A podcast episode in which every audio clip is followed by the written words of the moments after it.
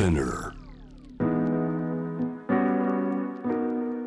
グローバーがお送りしています。J-Web シャムダプラネット今夜のパートナーはエジプトカイロご出身東海大学教授で言語学者のアルモーメン・アブドーラさんです。テーブルトークのテーマ2022年中東地域の行方はどこへ安泰か激化かということですがアルモーメンさん中東地域の行く末で、はい。まあ、混沌としていくとか、うん、えー激化していくとかそういうのはよく聞くんですが安泰化とこういう方向も可能性としてはあるんですか、ああそうね。自分でも投げかけた話ですけれども、うん。こうここは正解はないという意味で安泰の可能性もあるというふうにあの意図的に入れたんですね。あのーちょっと基礎知識からね中東って本当にもうちょっと実はわからないんだっていう方私も含めてあの途中まででついていけなくなる中東のニュースってあるもんですから年の初めにちょっとまずこれをキーワードに見ていってほしいという部分、ね礎的なとこから教えていただけますか？まずは中東日本にとってまた世界にとって非常に重要ないわゆる戦略的な地域であると。えーなぜかと言いますとこれはもうあの富が多い地域ではある。それから交通路は非常に多い。まあ何て言いますか世界をつなげる交通路なんですね。えっ、と去年確かにあの水温が何かちょっとだけトラブルがあっただけで世界のいろんなこう流通がまあなんていうか止まってしまうぐらいのそういう地域なんですね。でうん同時に国際情勢の中で、えーいわゆる私たちがいつも注目しているその欧米の情勢とか、えー石油とかああるいはまあなんて言えばいいんでしょうその世界の中心のイベントでも何でも結構割と中東、まあ、アラブ中東って言ってもいいし、まあ、中東って広いものはアジアも当然の中に入りますけれども、うん。その地域は非常にいその流動的にいろんな情勢が変わっていっているのがまず一つうん。知識として、まあ、覚えてほしいとはい。いうことです。でここで、まあ、昨年ぐらいから、えーニュースとして大きくなんか変化が見えてきたなというものはどうやらまあお話しいただきましたけどもアフガニスタンからアメリカが撤退するとか、うん。何か中東地域からアメリカの力が少し、えー減っていくんじゃないか、うん。でそこでイランがとってもまたクローズアップしてきて今まではアメリカが強いイランは苦しい状況。いやどうもそうじゃなくなってくるんじゃないか。そしてイスラエルも他の国々と、えーまあ、トップも変わってひょっとしたら、えー喧嘩じゃなくってどうにかそれぞれの国々がうん。今まではしなかったような外交とかえー国交とか、ね、仲直りとかいう方向が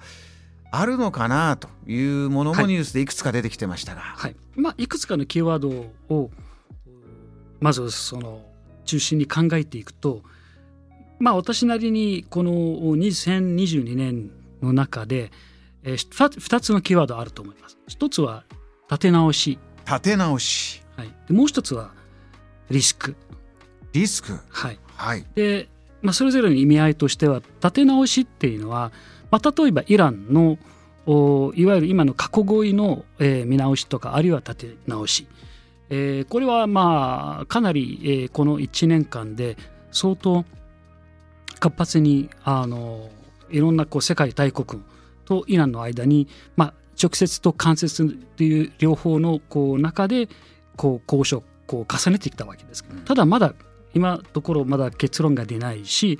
まあ、かなりいろんな意味ではそこを中心に多分この2022年の中で世界情勢あるいは国際社会の変化にもちょっと影響するだろうというふうに思います。イランっていうキーワード私たちがイランを聞くと何かこう核何か問題があるというようなこう連想をしてしまう話が多いんですけど必ずしもそうじゃないということがあってうん。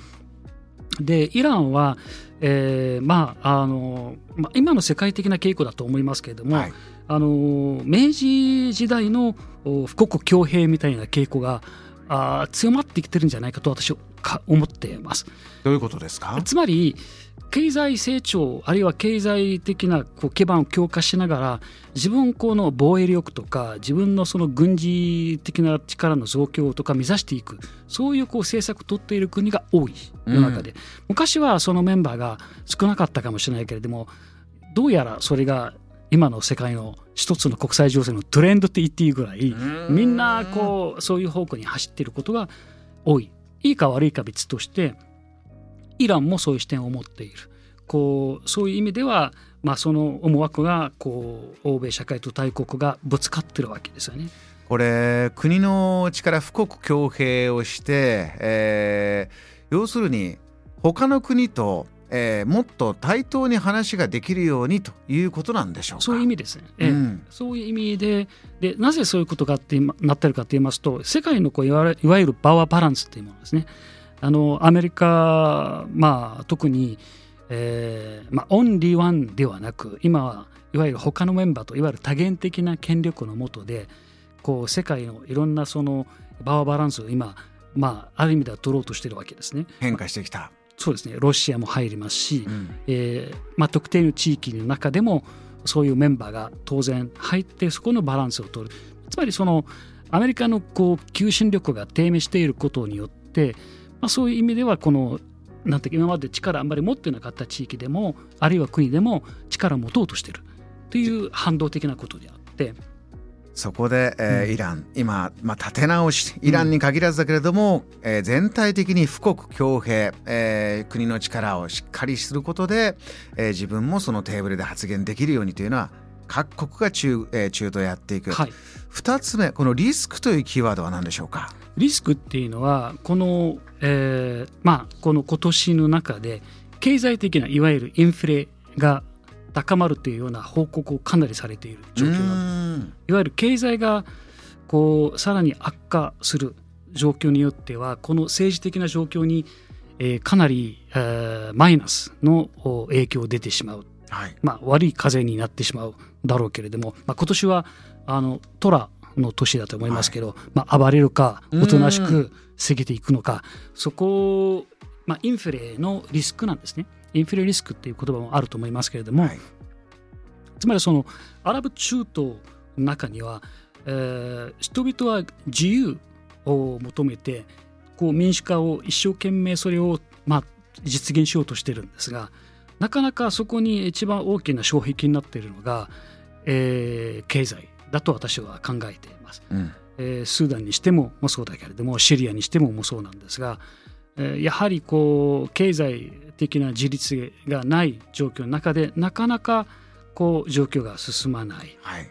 でまあ、そういう意味ではそのリスクっていろんなこの今は中東この2022年さまざまな、えー、政治的なイベントいわゆる選挙というものがあって例えばリビアには選挙あります。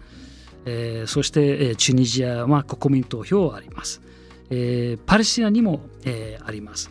えー、そして、まあ、アメリカの議会選挙もあります。これは全然遠い話ではないんです。実は議会選挙があるアメリカのある場合とどうしても中東に対する関心が薄くなってしまうことが多くてそういう意味ではリスクあるんですね。こうそれぞれの国のイベントがあってそれが例えばうまく最終的にはこうちゃんと連動していくかどうかまあわからないけれども例えばその選挙って言って民主化とこう進めたところその先にはまあ何も自由を得られない国民になってしまう例えばイライラクの場合はそうだった結構の間の選挙もあったけれども、結局最終的にはあんまりうまく、えー、状況はこう収まらなかったので。その辺のリスクなんですね。その描かれたこうシナリオが国民が思った通りつまり民主化は国民中心になるものなのかただの政治的なイベントで終わってしまうのかというのがリスクというふうに考えています。JAM The Planet